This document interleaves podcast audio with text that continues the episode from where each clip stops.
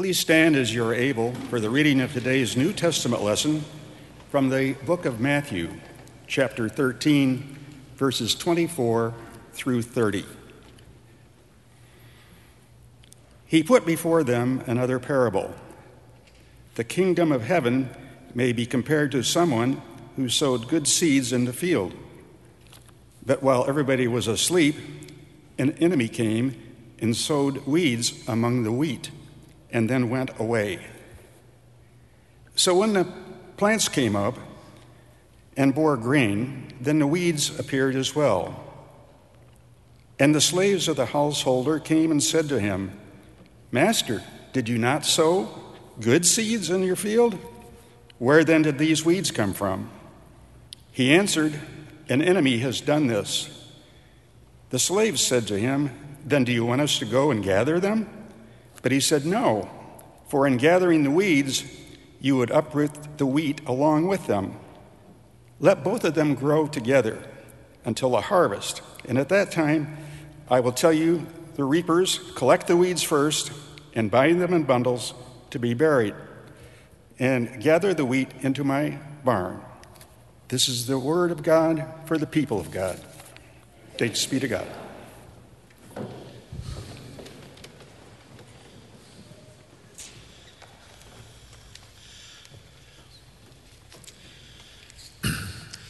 Mason and the band, thank you so much for your leadership and worship. That song, uh, The Highlands, is one of the best things I've heard in a long time. It's great.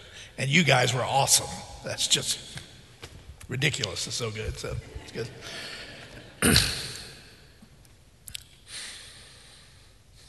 the year was 1876.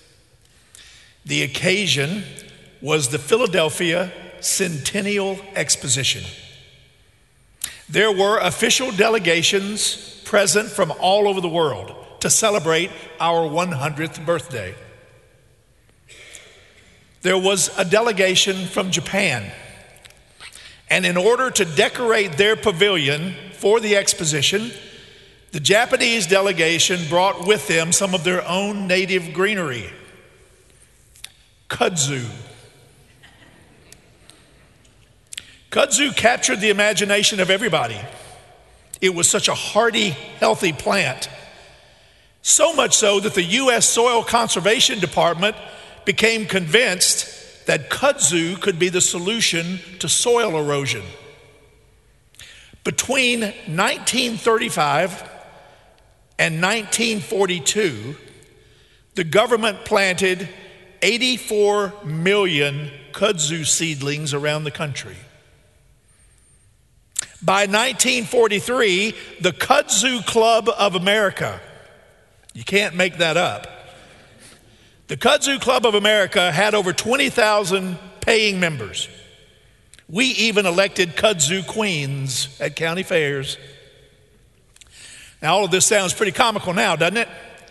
That hardy green plant is now known as the beast that ate the South. It is known to grow up to 12 inches in a single day. One farmer that I know down Pulaski once told me that if you're going to plant kudzu, drop it and run. Thing is, kudzu looked like such a good plant at the time, but it actually turned out to be a horrible weed. And isn't that often the truth? It's tough to tell the good seeds, the good plants from the bad ones. Which brings us to our story today.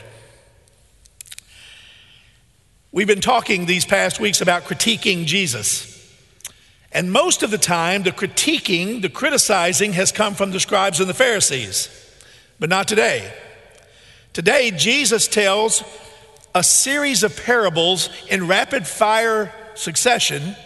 And at the end of those parables, most of them about planting seeds and making a harvest and good and bad seeds and such. At the end of those parables, the people, the crowds, begin to murmur and say, Who is this guy I think he is? We know him. That's Jesus from Nazareth. He's, he's a homeboy. and they took offense at him. So for today, we don't get to point fingers at those nasty scribes and Pharisees. Today, we have to look in the mirror because the offended ones are us. Wonder why that is. Most of the time, um, it's because we share something in common with those in the first century and every other century since then. We are really concerned about who's in and who's out, who's good and who's not good. And we're pretty sure we know who they are. And so it becomes up to us, we think, to try to separate them. That's our story. A farmer sowed good seed in a field, and it looked like it was going to be a bumper crop for wheat. But somewhere along the way, in the darkness of night, an enemy crept in while everyone slept and planted weeds. Lolium temulentum, to be exact, commonly known as darnel. It's a nasty, poisonous wheat look-alike, and it's very tough to kill. When the field hands saw it, they immediately ran to find the farmer to let him know. Master, we know you sowed good seed in your field, so where did the weeds come from? The master replied, An enemy has done this. Do you want us to go and yank it out? To which the master says, No, leave the weeds alone, or you'll also yank out the good wheat. There will come a time later when we can bundle up the good wheat and separate the weeds, but for now, leave the weeds alone. Good and evil often inhabit the same field. Good and evil even finds its way into all of us. We are a field of our own. There are times when you and I are capable of immense beauty, and there are times when we are capable of unspeakable harm. We rarely are afforded the luxury of distinguishing between pure good and pure evil. I dare say most of us spend most of our lives distinguishing between various shades of gray. And while many of us, even most of us, are pretty quick to judge what is, heat, what is wheat and what is weed among us, we are best off letting the master farmer make that determination. Any campaign to rid the world of evil is bound to fail. The Christian church has provided ample evidence of this. Do you remember the Crusades? Do you remember the Spanish Inquisition? How about the Salem witch trials? Maybe our story today serves to expose the enemy's strategy. I believe the enemy has no power over goodness. The wheat is already in the field and it's doing quite nicely. Evil is a false reality because it is only a parasite that can live as it is allowed to feed on goodness. But what the enemy can do and does do is sprinkle a little darkness among the children of light and get us all flustered. For more on that, I recommend you read C.S. Lewis's The Screwtape Letters. No, the kingdom of God has been planted and it's doing very well, and all the kudzu in the world can't stop it. Why is it then that too many of us children of light harbor this fantasy about a mass weed pulling? How do we manage to get rid of that one pesky weed out of our garden? Maybe you know the story of Bubba and his family, good Methodist family who lived in Tuscaloosa, and then they got transferred his job to Boston. Every Friday night, Bubba would fire up his grill, smell of steaks would fill the neighborhood. This was a problem for the neighborhood men because they were all Catholics, you see. Fridays for Catholics are a fast day. They don't eat meat, they eat only fish. So Bubba's grilling was hard on the neighborhood boys. So they got their heads together and they decided that the only way to stop Bubba from grilling on Fridays was to convert him. So they began to take Bubba to Mass every week and his family. And sure enough, after a few months, Bubba and his family became Catholics. And the priest that day took water and he sprinkled it on, sprinkled it on Bubba and he said, You were born a Methodist, you were raised a Methodist, and now you're a Catholic. There was joy in the neighborhood. The next Friday, the smell of steaks filled the air in the neighborhood. And the neighborhood men were really concerned about that, and so they snuck over to Bubba's and they peeked over the fence. And there was Bubba standing at his grill with a squirt bottle saying, You were born a cow, you were raised a cow, and now you're a fish.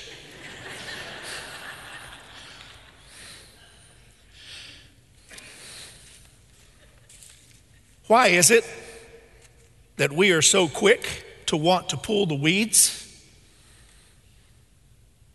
That question posed by the farmhands is a fundamental question for all humanity. Master, who planted these weeds is another way of asking, where does evil come from? Organized religion has been working on that question from the very beginning. Your Bible has multiple clues. The story of Genesis, for instance, places evil within the human heart. And it has a great story about how that came about with Adam and Eve. Later on, there was this idea that evil existed outside of us, personified in the character Satan that we hear about in the book of Job. And many of us took comfort in the fact that we weren't responsible for the evil, that there was something outside of us. Kind of like Flip Wilson used to tell us, the devil made me do it. And I wish I had a dollar for every time a parishioner asked me, Why does God allow evil to exist? Well, there have been several attempts at that one too. For instance, God set in motion this perpetually self winding clock that needs no help to run, and then God sat back and let it run. Or, there was the idea that God is good, but not powerful enough to stop evil. The idea that this Satan character is as powerful as God is. Or God is good and powerful, but has decided that interfering too much in human affairs robs us of our freedom, including the freedom to act badly. And so, when we see what we think are weeds, we feel like we ought to declare war. But the master says, leave the weeds alone. I'd like to suggest to you today that there are two kinds of power in the world. Let's call them left handed power and right handed power. Right handed power is the kind we know the most about. It is the might makes right kind of power. It is the overwhelming use of force kind of power. It's the shock and awe kind of power. It's the only way to stop a bad guy with a gun is a good guy with a gun kind of power. Left handed power, on the other hand, is what we learn from Jesus. Left handed power is love your enemies. Left handed power is Father, forgive them, for they don't know what they're doing. Left handed power is what we learn from Mahatma Gandhi when he instructed his Indian compatriots not to fight back against the British as the British were beating them with rods. Left handed power is what we learned from Jim Lawson and John Lewis at a Nashville lunch counter when he instructed them don't fight back when they spit on you and they beat you and they turn dogs on you.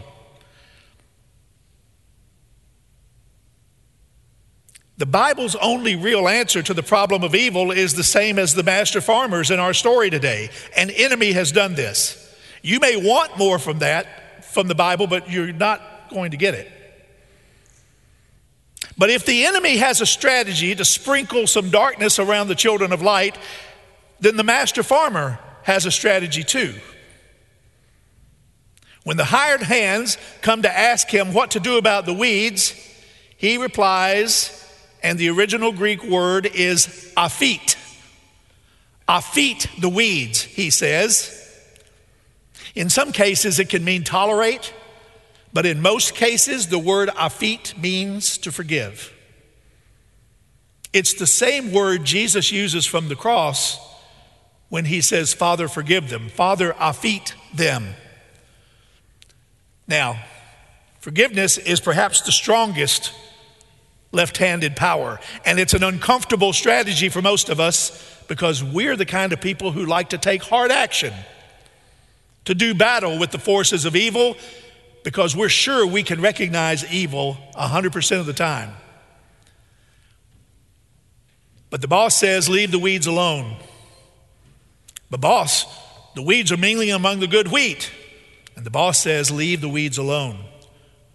But, boss, why won't you let us yank the weeds?